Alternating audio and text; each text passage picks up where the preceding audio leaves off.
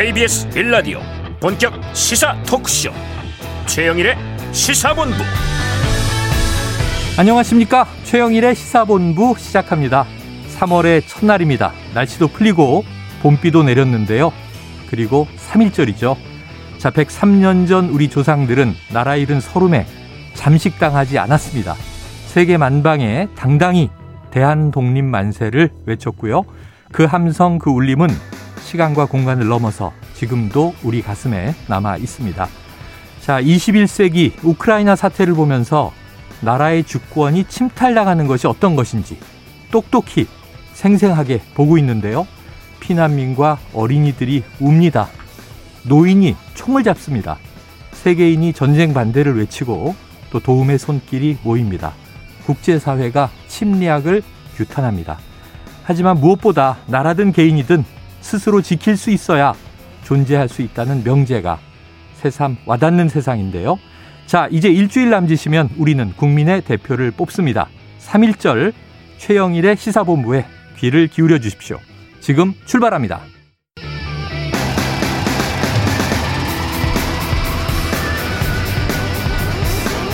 네, 1부에서는요, 오늘의 핵심 뉴스를 한입에 정리해드리는 한입뉴스 기다리고 있고요. 2부에서는 특집 30분 인터뷰로 봉도사, 정봉주 더불어민주당 정치개혁특별위원회 공동위원장과 막판 대선 판세 이야기를 나눠봅니다. 이어서 최평과 불사조, 기, 불사조 기자단 준비가 돼 있습니다. 자, 오늘도 한 입에 쏙 들어가는 뉴스와 찰떡궁합인 디저트송 신청 기다리고 있으니까요. 오늘 뉴스에 어울리는 노래가 있으면 문자 샵 9730으로 자유롭게 보내주세요. 오늘의 디저트송 선정되신 분께는 커피 쿠폰 보내드립니다. 짧은 문자 50원, 긴 문자 100원입니다.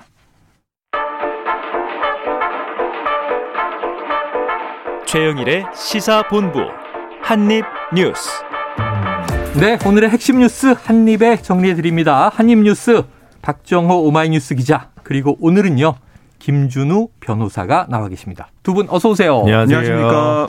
두분 방송 많이 하는 분이고 저도 자주 뵙던 분인데 오늘 두 분은 처음 초면이시라고요? 네, 네. 처음 뵙습니다. 방송가에서 어떻게 이렇게 피해 다닐 수가 있죠? 아, 저는 오늘 시사본부가 처음입니다. 아, 영광입니다. 네. 그래요. 언제 불러주시나 했는데. 아유, 네. 그동안 최영일 평론가님의 부도수표만 듣다가. 아이고. 아, 그러게요. 네. 자, 우리 시사본부 장, 우리 청취자분들이고요. 음. 자, 우리 오늘 또 열심히 한번 달려봐야 됩니다. 첫 번째 이슈는요. 지금 러시아가 우크라이나의 제2도시 민간 지역에 포격을 한 정황이 있다. 전쟁이 새로운 국면으로 접어든 것 아니냐. 자, 박 기자님 어떤 소식이 들어와 있습니까? 네, 뭐 러시아가 키예프로 진군하고 있다는 소식도 계속 들어와 있고 음. 그리고 제2의 도시 이 하리코프에 대한 공세 여기서 러시아가 우크라이나군이 며칠째 교전 중이었어요. 네네, 그런데 맞아요. 뭔가 이제 새로운 국면이 펼쳐진 게 러시아군이 이 민간인 거주 지역에도 포격을 가하기 시작했다. 어허. 이게 지금 좀 심각하게 받아들여지고 네. 있습니다. 그러니까 군사 시설과 아니면 군인들과의 교전이 아니라 민간인들을 대상으로 한 무차별 공격이 감행되는 거 아니냐 예. 그런 우려가 나오고 있어요. 음. 그래서 지금 SNS에 올라온 영상 이런 걸 보면 이 하리코프 전역에 폭발이 있었고 뭐 아파트가 흔들리는 모습, 아파트 밖에 아, 이 시민들이 쓰러져 있는 모습 이런 것들이 계속 나오고 있는데 음. 아, 여기에 대해서 전 세계적으로 너무 끔찍하다. 네. 어떻게 이 민간 지역에 포격을 가할 수 있냐? 아, 이렇게 러시아 공격 수위가 강해지고 있는 이런 것들 음. 전 세계가 가만히 보고 있을 거냐 이런 얘기가 나오고 있는데 아무래도 어, 러시아 입장에서는 전황이 네. 좀 쉽지 않게 돌아가니까 예. 더 공세를 세게 나가는 게 아니냐 이런 우려가 점점 커지고 야, 있습니다. 이게 지금 더 점점 더 비난과 비판에 직면하게 네. 될 텐데 걱정이고요. 그런데 어제부터 러시아와 우크라이나 정상이 첫 대면을 해서 이제 회담을 시작했잖아요. 네. 뭐좀 결론이 도출됐습니까? 그러니까 이 회담의 뭐 정권을 받은 네. 협상단이 어제 이 벨라루스 쪽에서 아, 만났어요. 예. 그쪽 지역에 만나서 한 다섯 시간 동안 회담을 했습니다. 음. 근데 사실 이게 회담 전망은 밝지가 않았습니다. 왜냐하면 음. 러시아 측에서 회담에 앞서서 뭐라고 했냐면 네. 우크라이나 이 중립국화 예, 중립국으로 만드는 그 음. 방안을 중점적으로 논의할 거다 이렇게 밝혔는데 우크라이나 측은 무슨 소리냐 즉각적 휴전을 하고 러시아군 철수 문제가 음. 주요 의제가 돼야 된다. 이렇게 신경을 펼쳤어요. 네. 5시간 이후에는 근데 제가 볼 때는 조금 전망은 괜찮아진 게 뭐냐면 어. 더 논의할 부분이 있고 네. 뭔가 겹쳐질 부분이 있다는 거예요. 어. 두 협상단 얘기를 들어보니까 네. 그런데 이걸 또 협상단이 바로 결정할 수 없잖아요. 그렇죠. 각자 수도로 돌아가서 어. 논의한 다음에 아이고, 시간 걸리네요. 그렇습니다. 2차 회담을 열자. 야. 그래서 좀 더 논의하고 뭐 좀 다시 만나자 이렇게 얘기가 국내 됐습니다. 정치도 그렇지만 탑이 만나야지. 네. 지금 정권 대리인이 만나서 또 수도까지 왔다 갔다 해야 된다. 뭐가 되었든 민간이든 군인이든 뭐 젊은이들 피해가 되게 막심해질 테니까 네, 네. 한시바삐 국제사회가 좀 압력을 넣어서 네. 조기 종전이 좀 됐으면 하는데 아마 뭐 동부 지역에 있는 일부 공화국을 별도 승인하고 예, 예. 뭐 이런 게 있었잖아요. 아마 이제 그런 그 러시아 측 주민이 많은 지역의 어떤 별도 크림반도처럼 별도 독립하고 아마 음. 휴전하는 음. 방식으로 정리되지 않을까라고 저는 조심스럽게 보는데 네네네. 어쨌든 뭐 무엇보다 하여튼 피해가 좀 최소화되고 빨리 좀 중단됐으면 좋겠습니다. 협상하면서도 길게 협상하고 오랫동안 휴전선 네. 안팎에서 계속 1년 넘게 싸웠던 우리 한국 전쟁의 역사도 음. 있잖아요. 음, 그러니까 이게 좀 어떻게 아, 저 스포츠 중계식으로 좀 되지 않고 네. 도독한 문제 해결이 좀 됐으면 하는 그렇습니다. 바람입니다. 네. 사람들의 생명이 달려 있고 또 한 나라의 주권이 달려 있고 네. 피난민들이 지금 또 그러면서 이제 앙숙처럼 지내던 인접 국가 폴란드하고 네. 우크라이나가 또 급 가까워지고 있잖아요. 그렇습니다. 도움을 주면서. 음. 자, 말씀하신 돈바스의 이제 도네츠크 그리고 이제 루간스크 이 두 지역이 공화국으로 뭐 독립이 된 선에서 마무리될지 음. 그 이상 갈지 지금 수도까지 공격하고 있으니까 네. 네. 만만치 않은 전황인 것 같습니다. 다음 이슈로 가보죠. 자, 국내 이슈는요. 오늘 3.1절입니다.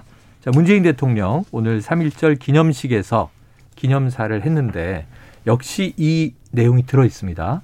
우리도 한때 침략당했던 나라로 신냉전이 우려된다. 강대국 질서에 휘둘리지 않을 힘을 가져야 한다 이런 메시지가 나왔는데 전반적으로 어떤 내용 담겼습니까, 박 기자님? 네, 그러니까 지금 뭐 3.1절이 갖는 의미 다들 아실 겁니다. 네. 네, 그런 상황에서 국제사회 이런 또 우크라이나 음. 이 전쟁 사태까지 벌어지다 보니까 네. 더 이제 문재인 대통령의 메시지에 관심이 많이 쏠렸는데요. 음. 이렇게 얘기했어요. 힘으로 패권을 차지하려는 자국 중심주의가 고개를 들때 음. 신냉전의 우려도 커지고 있다. 네. 아, 그러면서 이런 이제 국제 질서가 코로나 위기 속에 다시 요동치고 있는데 어, 어쨌든 우크라이나 친구가 러시아를 좀 우회적으로 언급하면서 음. 패권주의의 문제를 지적하고 사태의 평화적 해결 이거 촉구하는 메시지로 좀 해석이 되고요.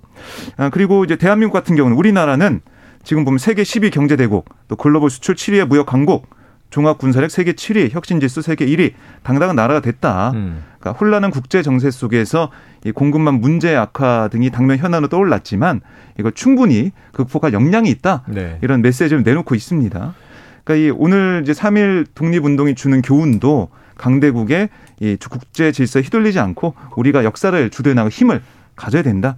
아, 네. 키워야 된다 이런 얘기를 했습니다. 그래, 그러니까 뭐 강대국은 아니지만 선진국이 됐다 이렇게 얘기하고 있는데, 자 사실 근데 이게 참 여러 가지로 어 저는 그때 우크라이나 사태 그리고 음. 이제 우리나라의 질서, 국제 음. 질서 음. 비교 여러 가지 전주해 봤을 때 아, 이게 참 복잡하구나라는 생각을 일단 네. 많이 하는데 일단 우리랑 러시아의 교역량이 그렇게 높지가 않습니다. 예. 그래서 그러다 보니까 경제적 제재를 단행하는 데 있어서 그렇게 어려움은 적습니다. 음. 근데 만약 교역량이 많은 국가에서 전쟁이 났을 때 네네. 네. 우리는 어떠한 선택을 할 수 있을까? 어. 이 선택에서 자유로울 수 있을까? 네. 예를 들어 인권이나 평화의 가치보다 경제의 가치가 더 우선순위로 오는 일은 없을까? 예를 예. 들면 뭐꼭 아, 한국, 아, 미국, 일본, 중국처럼 뭐 세, 세, 세 번째로 많은 음. 3대 그 무역 교역량 국가가 아니더라도 예를 들어 뭐 네 번째가 뭐 베트남인가요? 네. 베트남이랑 예를 들어 옆에 뭐, 뭐 미얀마나 뭐, 뭐 캄보디아, 캄보디아나 뭐 이런 데랑 뭐 라오스랑 분쟁이 생겼을 때 음. 과연 우리는 어떤 선택을 네. 할수 있을까? 이게 사실은 진짜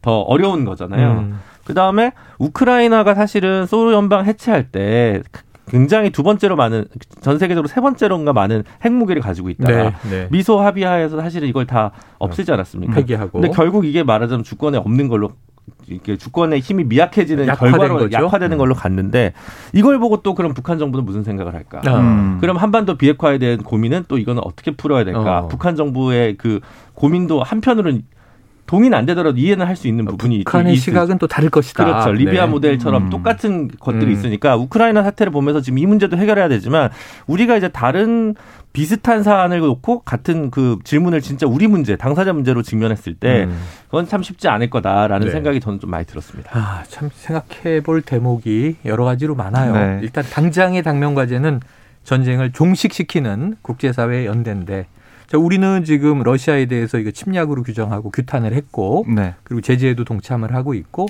다만 파병은 없다 이렇게 선을 긋고 있는데 음. 또 러시아도 우리나라와 수교국이라 그렇죠. 자, 주한 러시아 대사가 음. 있습니다. 네. 조금 미묘한 발언도 나왔고요. 네, 그렇습니다. 자, 국제 질서 속에서 우리는 어떤 역할을 해야 하나 고민해야 하는 3일절이 되고 있습니다.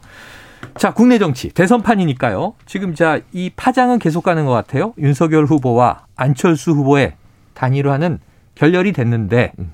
자, 계속 국민의힘은 여지를 두고 있는 것 같아요. 네. 어제 의총에서도 메시지가 나오고 그랬습니다. 단일화 파국. 그런데 문제는 이 진실 공방에 대해서 서로 여론전을 펼치면서 이 허위 사실을 유포하는 유포했다는 공방이 벌어지고 있다는데 네. 박 기자님 오늘 상황은 어떻습니까?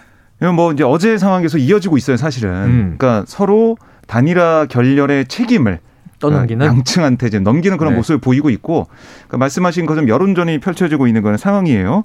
그러니까 윤석열 후보 측은 안철수 후보가 뭐 맨 처음에 했던 얘기로 원하는 게 뭔지 모르겠다. 아. 그리고 안철수 후보가 아니 정말로 단일화할 생각이 있는 거냐 네. 이런 얘기까지 나오고 있고요. 어.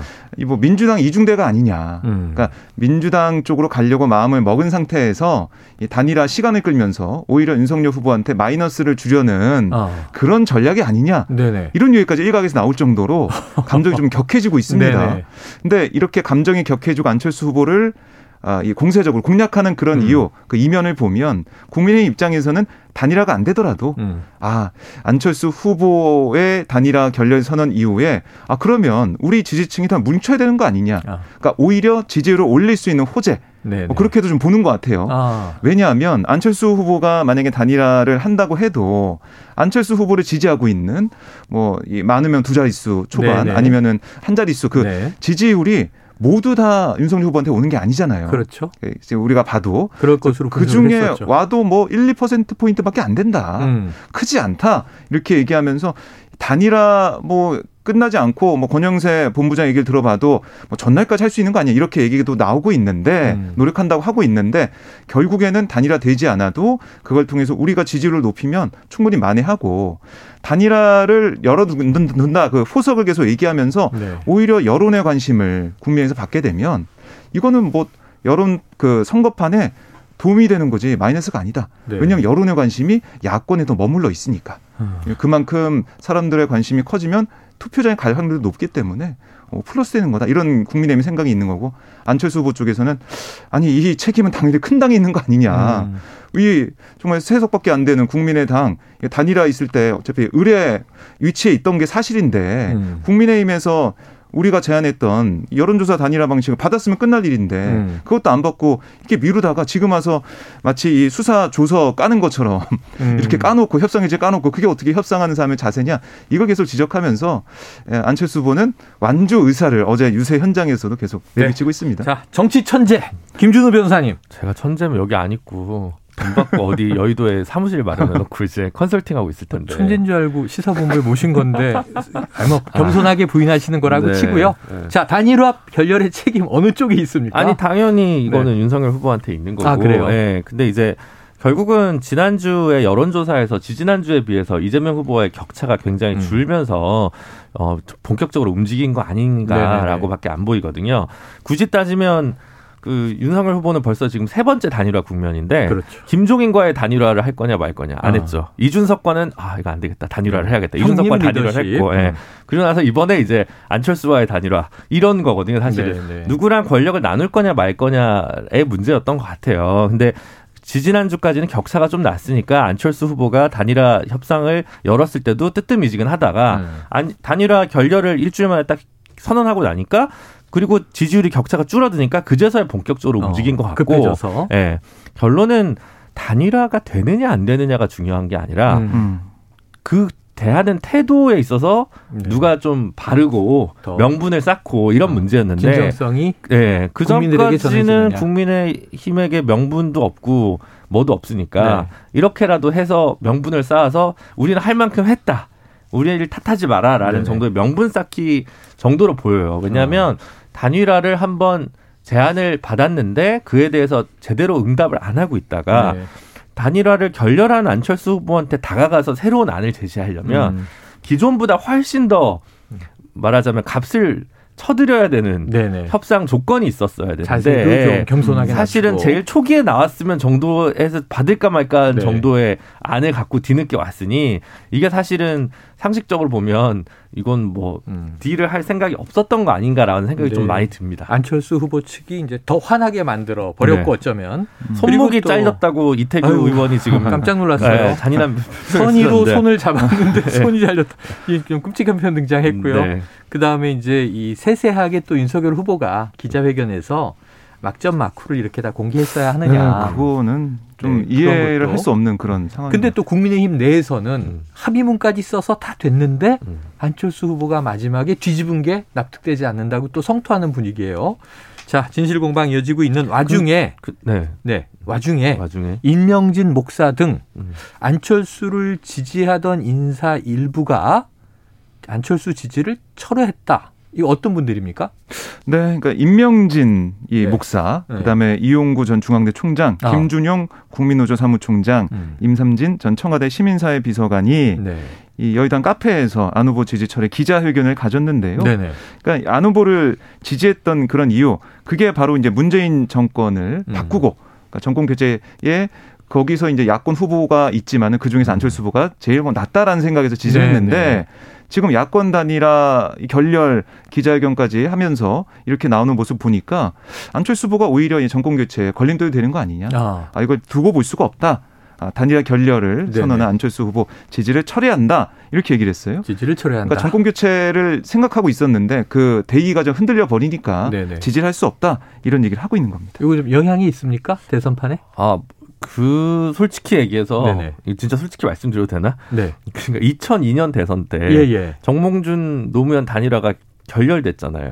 사실은 단일화 했다가 네, 단일화 했다가 마지막에 철회를 했죠. 철회를 정몽준 했죠. 후보가. 그때 그 그때도 당 이름이 뭐였더라 갑자기 그 정몽준 캠프에 계시던 분들 중 일부가 선거 당일 아침에 아. 우리는 노무현을 지지한다라고 선언하신 분들이 네네. 그때 있어요. 음. 근데 노무현 대통령이 그때 이겼잖아요. 음. 그래서 그분들은 좀 농공 행상을 받은 아 오히려 네, 적이 있었는데 네. 그래서 그 정도로 개인적 안위와 관련해서는 영향이 좀 있을지 모르겠는데 네. 현재 뭐 판세 자체에 대해서 이분들이 죄송한 말씀이지만 음. 엄청난 대중적 영향력을 가지고 있는 건 아니기 네네. 때문에 이 선언 자체는 그냥 에피소드 정도로 아. 그치지 않을까 싶습니다. 네 분 정도가 음. 카페 모여서 네. 지지했던 것을 아니, 예를 들면 이태규 의원이나 권은희 의원 어, 이런 분들이 선언을 하면 이건 좀 얘기가 좀 다를 수가 음, 있는데 내부에서. 조금 이게 선거 때 급 결합하신 분들이 급 변경하는 거라서 최측근인데요. 가지는 의미가 좀 적지 않을까. 이미 일전에 이준석 대표가 네. 또 이제 이전에 있었던 협상에 대해서 폭로전을 할때 네, 네. 국민의당 내 배신자가 있다 뭐 이런 얘기도 했었는데. 네. 자, 여운이 남습니다. 그런데 이제 지금 말씀하신 대로 이 네 분이 안철수 후보를 지지했다는 자체를 철회 선언하고 나서 안 분들도 네. 많을 것 같습니다. 네. 아, 지지했었나? 뭐 이렇게. 음. 어쨌든 이 단일화 얘기는 투표일 그 전날까지. 네. 뭐 어쩌면 투표 살아있다? 하는 날 그 아침까지 계속 얘기가 나올 것 같고요. 네. 국민의힘에서는 뭐 이거는 국민의 입장에서도 나쁜 패가 아니기 때문에 음. 단일화 우리는 열려 있고 할 수 있다 이 얘기는 음. 계속 할 거예요. 네네. 그걸 통해서 지지층을 결집하는 그런 카드로 쓰지 않을까. 네. 결국엔 단일화는 쉽지 않지 않을까. 자, 저는 포인트 하나만 더 어, 하나만 짚으면 더. 이제 지난주 목요일에 송영길 대표가 정치개혁 비전을 이제 얘기를 하고 금요일 날 대선 토론에서 이제 이게 원래 주제로 잡혀 음. 있었기 때문에 세게 붙었는데 정치 분야. 예, 거의 3대 1이었죠. 심상정 그리고 안철수 후보는 네. 뭐 이재명 후보 하는 얘기에 뭐뭐 음. 뭐 원론적으로 동의한다. 진정성을 실천해라. 어, 진정성을 네. 좀 얻기 어렵다 이런 정도였다면 음. 윤석열 후보는 다 이제 반대. 반대 했단 말이에요. 음. 근데 제 생각에는 안철수 후보에 대한 구애를 하려면 음. 이재명식 정치개혁이나 민주당식 정치개혁 플랜이 아니더라도 아. 조금 다르지만 다당제를 확보할 수 있는. 그러니까 네네. 그러니까 본인이 그날 윤석열 후보가 얘기했던 중대선거구를 고민하고 있다고 하면 음. 좀 화끈한 중대선거구제 선거제도 개편안을 고민하고 음. 있고 이거에 대해서 시, 저 안철수 뭐 어떻게 생각하냐 음. 이렇게 얘기하면서 주말 협상을 위한 어떤 가교 음. 이런 걸 얘기를 했어야 되는데 네네. 그런 거는 가치 연대나 정책 연대에 관한 부분은 특히 정치 개혁과 관련해서는 삼당 사당을 신경을 안 쓰고 네. 자리 나눔으로 이거를 주말 협상을 접근했기 네. 때문에 생긴 좀 한계도 있잖아요. 아무리 합니다. DJP 연합이 자리 나누는 거였지만 네네. 기치는 내각제라는 기치가 어쨌든 있었던 거거든요. 어. 그럼 그에 미달하는 건데 네네. 그거는 국민의 힘이 가졌던 단일화 협상의 진정성을 제가 좀 의심하게 되는 네. 하나의 그 포인트였습니다. 그래요. DJP 연대도 집권하고 나서는 이게 승리의 묘수였다라고 지금은 얘기되지만 당시에는 밀실야합 아니냐 음. 비판이 꽤 있었던 기억이 저는 그렇죠. 납니다. 네. 자, 김준우 변호사님, 네. 우리 저 이주영 PD가 호칭을 정리해 주셨어요. 정치 천재를 고사하셨으니까 네. 정치 영재로. 아, 자, 그렇다면 남을 남은 8일 네. D-8 단일화 여지 있습니까 없습니까? 전 없다고 봅니다. 없다. 네. 제로다? 네. 네, 알겠습니다. 이건 없고요. 왜냐하면 안철수 후보가 그러면 그냥 어 뒤가 없어요. 네. 말하자면 그 더 엄청난 걸 윤석열 후보가 내놔야 되는데 네. 그걸 내놓을 생각이 별로 없어 보이고 네. 지금 그 뒤에 대하는 태도가 단일화 그 결렬의 명분 쌓기지 예, 예. 단일화 재개를 위한 그래요. 어떤 의사소통 방식이라고 느끼진 않고요. 국민들 입장에서는 네. 87년 YSDJ 단일화부터 97년 DJP, 음. 뭐 2002년에도 뭐, 뭐 노무현 정몽준, 뭐 음. 심지어 2007년에도 예전에 뭐 함세용 신부님이 문국현 후보, 정동영 후보 어디 성당에 가둬놓고 단일화라고 막 압박한 적도 있고. 기억납니다. 네, 2012년 안철수 문재인 단일화. 뭐 네. 뭐 이번에 또 단일화. 음. 그러니까 그건 결선 투표제를 그냥 네네. 대선에서 하면 저희도 이제 이런 이상한 네. 입시름을 더 이상 안 해도 되지 않을까 이런 생각입니다. 네. 자, 야, 보통 평론할 때 가능성 제로다라기보다는 희박하다 이 정도 얘기하는데 없다 이렇게 아, 약간 이주영 PD님 밖에서 네. 오늘은 좀 마라 맛이 필요하다고 약간 강하게 매운맛으로 네, 해달라 매운맛이 예, MSG가 좀 필요하다고 마수에 걸린 거예요. 제가 또 이 PD님의 포석은 뭐냐면 네. 3월 9일 우리 대선 투표 날 음. 지금 김준우 변호사님이 이 자리에 또 나오시게 돼 있거든요. 아, 그때 검증 받아요. 그럼 틀리면은 이제 어우 아, 그날 출연료가 깎이겠군요. 네. 네. 안줄 수도 있어요. 네. 보겠습니다. 뭐, 모르겠습니다. 네. 그럼 KBS가 주는 거니까 네. 그럴 리는 없고 개인적으로 어떤 처벌을 받게 되는지 공개하도록 하겠습니다. 자, 지금 3일절입니다. 점심시간 교통 상황을 좀 알아보고 오죠. 교통정보센터에 유하영 리포터 나와주세요.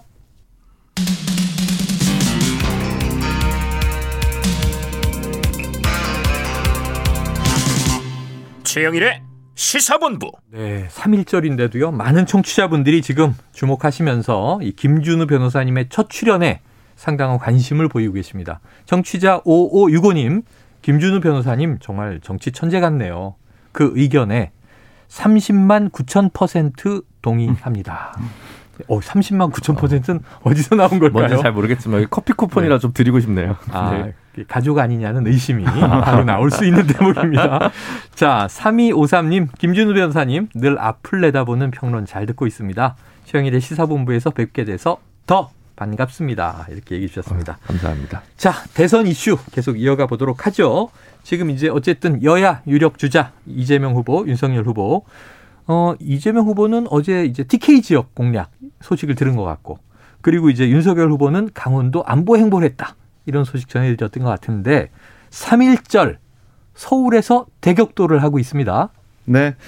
지금 잠시 뒤에 이재명 민주당 후보가 네. 오후 2시에 서울 명동거리에서 아. 3일 정신으로 여는 대한민국 대전환 이런 제하의 집중 유세에 나섭니다. 집중 유세. 여기 뭐 서울 지역의 민주당 뭐 당원들이나 아니면 음. 시의원, 구의원들 모두 총 직결해서 네. 여기서 어, 이런 행사를 가질 예정이고요. 이 자리에서 이후 보고 뭐 이 경제 회복 이걸 약속하고 자영업자 소상공인 손실 보상 얘기 음. 또 국난 극복 여기 적임자가 나다 이렇게 강조할 것으로 보여요. 음. 그리고 여기에 같은 시간에 윤석열 국민의힘 후보는 신촌에 예, 출격을 합니다. 어. 여기서 대한민국 만세 집중 유세에 나섰는데요. 네. 이 자리에는 유승민 전 의원이 참여할 걸로 알려지고 있어요. 어. 특히 신촌하면 젊은 층들이 좀 많이 모이는 곳이기 그렇죠? 때문에 아, 젊은 표심을 공략한 그런 행사로 보입니다. 그래요. 자, 그러면 심상정 안철수 후보의 일정은 어떻습니까? 심상정 후보는 오늘 경기 파주 금촌시장하고 파주. 자신의 지역구인 고향에서 집중 유세를 네네. 펼치는데요. 조금 전에 SNS 통해서 3일절 메시지도 냈습니다.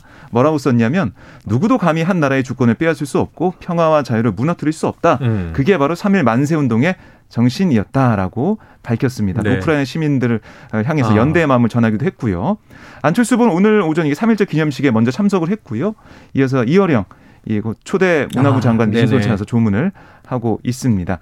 자, 어쨌든 오늘 또 아까 저희가 단일화 얘기를 했지만 3.1절인데 이날 안철수 후보, 윤석열 후보 둘 다 서울에 있습니다. 그러네요. 그래서 기자들 사이에서는 혹시 또 뭔가 있는 게 아니냐. 아. 그래서 일부 취재진들은 자택 앞에 대기하는 그런 모습들을 볼 수가 있는데 네. 아, 오늘 또 같이 지역에 있다 보니까 어떻게 될지 모른다 이런 생각도 하고 있습니다. 그러고 보니까 이제 오는 금요일 토요일은 사전 투표 시작인데 네. 어쨌든 3월 9일 본 투표 전에 한 번의 주말이 더 남아 있으니까 음. 아까 말씀하신 대로 단일화에 대한 이야기는 네. 끝까지 계속 나올 가능성이 있네요. 네.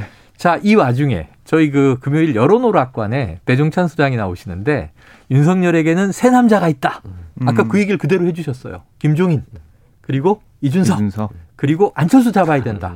그런데 지금 이제 이 세 사람의 운명이 다 갈려 있는데 자 지금은 대선판에서 떠나 있는 김종인 전 국민의힘 총괄선대위원장 자 이재명을 만나서 통합정부를 제안했다 이런 얘기를 했습니까? 네, 김종인 전 국민의힘 총괄선거 대책위원장 어제 이제 오마이티비와 인터뷰에서 네. 2월 6일에 이재명 후보를 만났을 때 어떤 얘기 나눴는지 어. 그 얘기를 좀 털어놨어요. 어, 근데 왜 이렇게 오마이에 자주 나가세요? 중요한 얘기를 주로 오마이에서 하시는데? 아, 이거 오마이 TV 유튜브 방송이다 보니까요. 네네. 좀 길게 말할 수 있고 아. 거침없이 말할 수 있다 보니까 좀 많이 선호하는 나오시기만 하면 시사본부도 시간 길게 드릴 수 있어요.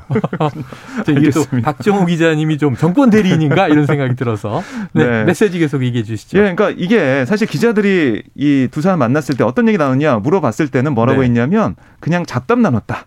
아, 신경 쓸거 없다. 있었죠. 그런 얘기 있잖아요. 네. 그런데 그게 아니었습니다. 음. 이재명 후보를 만나서 통합정부 구상을 제안했다. 아, 이렇게 얘기를 했어요. 그럴 줄 알았어요. 잠깐만 했겠습니까? 그러니까 예, 김전 위원장이 이재명 후보 만나서 이렇게 했다는 거예요.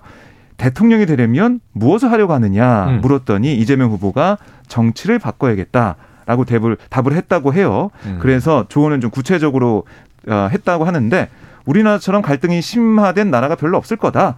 그래서 통합 정부 구성을 통해 해소할 것을 최우선 과제로 제시했다. 네. 이게 김종인 전 위원장이 그 당시에 이재명 후보한테 줬던 조언이라는 겁니다. 어. 그러니까 정치를 바꾸려고 하면 통합 정부부터 먼저 하지 않으면 힘들다. 이렇게 얘기했는데 이재명 후보가 본인은 뭐 그렇게 하겠다고 했다고 해요. 그래서 진정성을 보이는 게 성결 과제다라고 얘기를 했다는 거고 그런데 지금 와서 보니까 김종인 전 위원장의 조언대로 민주당이 또 이재명 후보가 움직이고 있다. 어. 어, 이렇게 지금 김종인 전 위원장이 이거 상황을 좀 보고 있고, 아니 이게 이렇게까지 할 줄 몰랐는데 여당 후보가 수용할 수 있다는 게 의외다. 이런 얘기까지 어제 했어요. 어, 수용을 했죠, 결국. 그렇습니다. 네. 그러니까 통합 정부가 된다면 할 수 있는 일이 많은 거다. 지금 뭐 172석의 여건과 또 가까운 의원까지 합하면 180석인데 그런 부분을 김종인 전 위원장이 부각을 했고요. 그게 여당 후보의 장점이라고 볼 수 있다. 이렇게 설명을 했습니다. 어, 자, 이게 김준우 변호사님 정치 영재시니까. 그러니까 이번 선거에서 네. 누구나 예상할 수 있는 3대 의제가 있었는데 어, 네. 첫 번째가 네가티브. 네가티브. 네, 뭐 대장동이든 네, 도이치 모터스든 네, 뭐 그쵸? 네. 네 있습니다. 뭐 배우자 리스크든, 리스크든 다 음. 있습니다. 두 번째가 코로나 19. 네. 근데 네. 1, 2위 후보 다 정답이 똑같아요. 손실 보상을 어. 열심히 하겠다. 어. 그렇죠. 세 번째가 부동산. 부동산. 정답이 똑같아요. 네. 공급 폭탄을 음. 하겠다. 네. 그럼 차별성이 없잖아요. 아, 예. 그럼 보수 후보는 정권 심판론. 네. 그 다음에 이제 외교 안보. 음. 그래서 뭐 강군, 뭐 전략 음. 뭐 증강하겠다. 북한이 이거예요 하겠다. 뭐 이런 거고. TV 토론에서 윤석열 후보는 그 주도권 토론은 전부 대장동이나 백현동 이런 네거티브로 아, 쓰고요. 네네. 아니면 외교 안보 주로 얘기하고 예, 예. 나머지는 그렇게까지 뾰족한 버티컬한 어떤 예. 의제가 없어요. 네. 그러니까 그러면 민주당 입장에서는 그럼 우리도 뭔가 그랜드 디자인을 하나 내놔야 되는데 네. 이재명 후보는 원래 시그네처는 기본소득이었는데 네. 그건 솔직히 삼선 후퇴했죠. 네. 그러니까 이제 다른 게 필요한데 음. 뭐냐. 그러면서도 민주당의 내로남불이라고 평가를 많이 받았으니 네네. 그게 예를 들어 뭐 부동산 문제도 있었을 것이고 예. 조국 사태가 있었을 네. 것이고 위성 정당이 있었거든요. 네. 그러면 나머지는 뭐 어떻게 할 수가 없으니까 이재명 후보가 이제 유세 과정에서 사과하고 있는 대목입니다. 다 사과하고 네. 있는 건데 이 중에 재발 방지뿐만 아니라 제도 개혁으로 나갈 수 있는 건 위성 정당 방지를 비롯한 정치 개혁 이슈였던 거. 그러니까 이게 결국은 자신들의 기득권을 내려놓으면서도 음. 그 국민의 힘과의 어떤 변별성 네. 이걸 낼 수 있는 지점이었는데 네. 이거는 어쨌든 당내 조율이 필요하다 보니까 네. 조금 늦었어요. 어허. 저는 솔직히 말씀드리면 이거는 본인이 예를 들어 이준석 이슈로 윤석열 후보와의 그 골든 크로스 뭐 데드 크로스 하여튼 그 음. 지지율 역전이 났을 때 네. 이기고 있을 때 오히려 더 내려놓으면 아. 더 올라갈 수 있었을 텐데 네. 지지율이 다시 떨어져가지고 격차가 나니까 이 카드를 들고 왔거든요. 네네. 그러니까 좀 늦었다. 어. 그래서 동기도 조금 어. 불순한 부분이 있지만 어. 그건 뭐 안철수 단일화로 달려가는 윤석열 후보도 마찬가지니까 네네. 출렁 출렁이는 건 어쩔 수 없다고 네. 치더라도 이기기 위해서 지금 카드를 그렇죠. 쓰는 네. 거죠. 그렇, 그런데 그렇다면 네. 근데 이제 지금 의총까지는 했어요. 어. 그 다음에 음. 의총했으니까 나 진심이다로 좀 부족한 그 한 방. 네. 그거를 지금 며칠 동안 만들어내서 어. 이제 그 이제 김종인 위원 네, 그 얘기를 하면서 이제 수요일 날 있는 TV 토론 uh 여기서 무슨 얘기를 더 던질 거냐 이게 지금 이재명 후보의 과제인 거죠. 내일 저녁이죠. 네, 내일 김종인 후, 김종인 위원장이 지금 지원 사격 해주는 부분과 어, 곁들어서. 그래서 궁금한 게 지원 사격이라고 표현하셔서 네. 아니 만난 당일 날은 기자들에게 잡담했다 이렇게 얘기를 하시고 음. 예를 중대한 조언을 했다. 내용은 이제 언급 안 하더라도 그러니까 그때까지 못 받은 거죠. 민주당 안에서 조율이 안 된 거죠. 생각해 보겠습니다라고 하는데 그날 덥석 다 하겠습니다 이렇게 못한 거 아니냐는 거죠. 아. 제, 제 생각에는 눈에 보이는 것이 그런 게 아닌가. 근데 딱 받으니까 네. 이제 그게 내 얘기였어. 이렇게 네. 하는 건데. 네, 네. 자, 정치 조언을 했어요. 네. 그리고 받았어요. 네. 그 지원 사격을 해요. 어, 이거 못 받을 줄 알았는데 받네. 그럼 지금 김종인 전 총괄선대위원장은 음. 지금 이재명 후보를 좀 지원하는 모양새입니까? 이 정도면 조금 한 게 아닌가라는 생각이 한 게 아닌가 뜨뜻미지근 하긴 하지만 야, 권영세 국민의힘 음. 이 지금 선대 본부장이 이 여권은 계속 러브콜을 김종인 음. 전 위원장에게 하고 있으니까 네. 양식 있는 분이다 이렇게 얘기했는데 무슨 뜻이에요? 그러니까 이게 지금 국민의힘에서 신경전, 그러니까 촉각을 세우고 보고 있는 게 뭐냐면 음. 김종인 전 위원장이 민주당을 갈 건지 안 갈 건지. 왜냐하면 음. 언론에서 보면 국가비전과 통합위원회 공동위원장직을 좀 제안을 했다 김종인 네. 전 위원장한테 아. 민주당 가는 거 아니냐 아. 이런 얘기가 언론에 많이 나왔거든요. 네. 그러자 권영세 이 본부장 입장에서는 안 갈 거다. 어. 양식 있는 분이기 아, 때문에 아, 양식이 있으신 분이기 때문에 가지 않을 거다. 그렇게 가볍게 움직이지 않을 거다. 이렇게 얘기를 했는데 네. 뭐 그건 국민의힘의 바람도 좀 담겨 있는 것 같고요. 네네. 실제로 민주당으로 가긴 좀 어려운 부분도 있기 때문에 네. 그 얘기를 한 것으로 보여요. 음. 그래서 민주당 내에서도 당장 선대에 결합을 해서 남은 일주일여 동안 활동을 하기는 쉽지 않다. 아, 예. 이렇게 보는 것 같습니다. 하지만 통합정부라는 아젠다를 이렇게 이재명 후보한테 제안을 했고 네네. 네. 또 그게 실현돼야하는 과정에서 만약에 이 대선 결과가 이재명 후보가 이기게 된다면 음. 정말 통합정부를 실제로 해 나갈 텐데 그때 김종인 전 위원장이 역할을 할 수 있을 거다. 이 정도로 네. 좀 보고 있는 것 같아요. 자, 뭐 조홍천 민주당 의원이 같은 맥락에 얘기를 했네요. 자, 선거 기간 중 합류는 도리가 아니다. 정치 도의 얘기를 했는데 사실 지금 한 번의 대선판에서 네. 바로 이제 윤석열 후보 쪽에 총괄 선대위원장을 맡았다가 어쨌든 이게 해촉되기 직전에 본인이 나오셨잖아요. 네. 그래서 그렇죠. 상대 후보에게 간다. 이건 어, 좀 충격적인 얘기긴 해죠. 다시 돌아만, 음. 그러니까 김종인 위원장이 다시 윤석열 캠프로 돌아가지만 않는 것만 해도 네네. 이재명 캠프 쪽에서는 좋은 도움이 거니까. 된다. 네, 그이 정도로 잡아두는 사석 작전이랄까? 네. 이것만 해도 괜찮은 자, 거죠. 그럼 아까 임명진 목사 등 네. 안철수 지지 철에는 큰 의미가 없다 이런 얘기를 하셨는데 네. 음. 김종인 전 위원장의 이 지원 사격은 이재명 후보에게 도움에 영향을 줍니까? 네, 그렇죠. 주, 죠 왜요? 왜, 왜? 왜? 아, 인지도가 다르잖아요. 아, 야, 인지도가 음. 차별하네요. 아니, 요 다른 것을 다르게 취급하는 건 차별이 아니고. 아, 네, 그래, 그래. 네, 그렇습니다. 예를 들어 저희랑 뭐 정우성 씨랑 출연료가 같을 수 없지 않습니까? 출연료가 같, 같아야 되나요? 정우성 씨요? 네, 안 되잖아요. 아유, 나오시기만 하면. 그러니까요. 우리 PD님은요, 임시완 씨가 나오면 아마 본인의 봉급을 털 수도 있을 아, 거예요. 그러니까 네. 다른 것을 다르게 취급하는 것까지 그래요. 차별이라고 할 수는 없습니다. 자, 다음 이슈 하나 짧게 보죠. 시간이 거의 다 됐지만. 자, 국민의힘에서 이게 국민의힘에서 정의당 대표한테 음. 유영국 대표죠. 여영국, 네, 여영국, 아, 여영국 대표. 여영국 대표죠. 자, 임명장을 줬다. 무슨 임명장을 줬습니까? 예, 국민의힘 선거대책본부 직능총괄본부 종교단체 협력단 미래약속위원회 자문위원. 어, 어 기네요. 이 임명장을 아, 지금 이게 한직함이에요. 한직함입니다. 어. 이걸 문자로 임명장을 보낸 거예요. 아, 그러니까 이게 사실 국민의힘이 이렇게 엉뚱한 사람한테 임명장 보낸 게 처음이 아닙니다. 네네네. 이 뭐 전국 각지에서 임명장 받았다는 사람 또 청와대 사람이 임명장 받았다는 얘기까지 아, 나온 현 정부의 청와대 인사가 공무원도 받고 공무원도 받고 정의당도 지금 처음이 아닌 게 부대표를 네네. 지냈던 현직 도의원도 아. 받았어요. 음. 그 이것도 있는데 이제 심지어 당 대표한테까지 주는 야, 거니까. 이제 정의당 심상정 후보가 나와 있는 네. 정의당의 네. 국민통합인가 여영국 당 대표에게 네. 아까 직함이 뭐라고요? 어, 긴데요. 어, 직능 총괄본부 종교단체 협력단 미래약속위원회 자문위원. 어, 기다. 야, 네. 임명장이 같습니다. 네. 자, 정의당에서 뭐라 그래요? 그래서 여기에 대해서 비판을 했죠. 비판했고, 이거 말이 안 되는 어이가 없다라는 음. 얘기를 하면서 류호정 의원이 아, 자신의 의원이? SNS에 이 정의당 이 명의, 그러니까 임명장 사진을 공유하면서 음.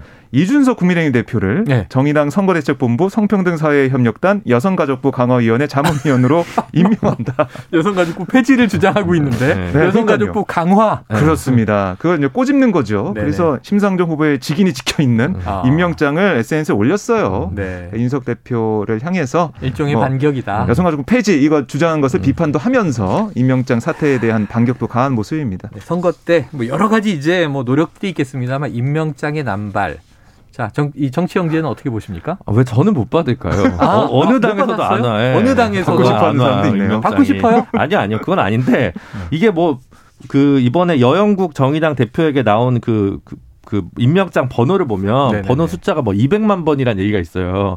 그러니까 뭐 국민의 뭐 유권, 유권, 유권자 중에 뭐한 10명에 한 명은 받는 거냐 아니면 뭐 15명 중에 한 명은 받는 거냐 뭐 이런 얘기가 있으니까 어 나는 왜 바다에 이상가 없나 뭐 이런 생각이 네, 그래서 들어서. 그래서 이런 분들을 위해서 네. 저희가 청취자 시사본부장 명의의 임명장을 뭐라도 하나 발급해서 돈 드는 건 안 되고요. 아. 저희가 간식 쏴야 되기 때문에 네. 제가 하나 이렇게 이미지 파일로 만들어서 문자로 보내드릴게요. 아유 감사합니다. 네. 노력해 보도록 할게요. 네. 어, 박 기자님도 받고 싶어요? 아, 예, 저도 하나 주십시오. 아, 예. 우리가 선거를 치는 건 아니지만 임명장은 좋은 것인가 보다 네. 이렇게 많이 뿌리는 걸 보면 자 방역 패스가 오늘부터 중단이 됐죠? 네, 그렇습니다. 그러니까 이게 지금 어 어떻게 보면 식당 카페에서는 계속 음. QR 체크를 하면서 방역 패스 확인했었거든요. 네네 맞아요. 근데 식당 카페는 11종에서 유지한 방역 패스 전면 중단을 했습니다. 3개월 그러니까 만에 중단이 됐고요. 그러니까 이게 사실 지금 그 별로 효, 효력이 없다 이렇게 본 것 같고요. 네. 지금 이 확진자랑 같이 살고 있는 동거인도 예. 어, 뭐이 백신 상관없이 네. 이 수동 감시를 받기는 상황이기 때문에 이런 것을 했고 그다음에 이런 증명서를 발급하는 그런 인력도 다른 그쪽으로 돌리기 위한 그런 고육 지시라 얘기하고 있는데 전문가들은 이건 2, 3주나 빠른 무책임한 결정이다. 아, 또 비판을 또 하고 그래요? 있습니다. 자, 어쨌든 스스로 지켜야 되는 시기입니다. 3월 중순 2, 30만까지 나온다는 이제 예상도 있으니까 스스로 지켜야 되겠죠.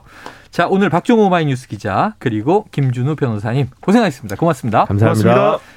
자, 오늘의 디저스송은요. 청취자 9036님의 신청곡입니다. 3일절에는 이 노래 들어야죠. 강산의 태극기 신청합니다. 자, 9036님 커피 쿠폰 보내드리고요. 잠시 후에 봉도사 정봉주 민주당 정계특위 위원장 특집 인터뷰 많이 기대해 주시고 입으로 돌아오겠습니다.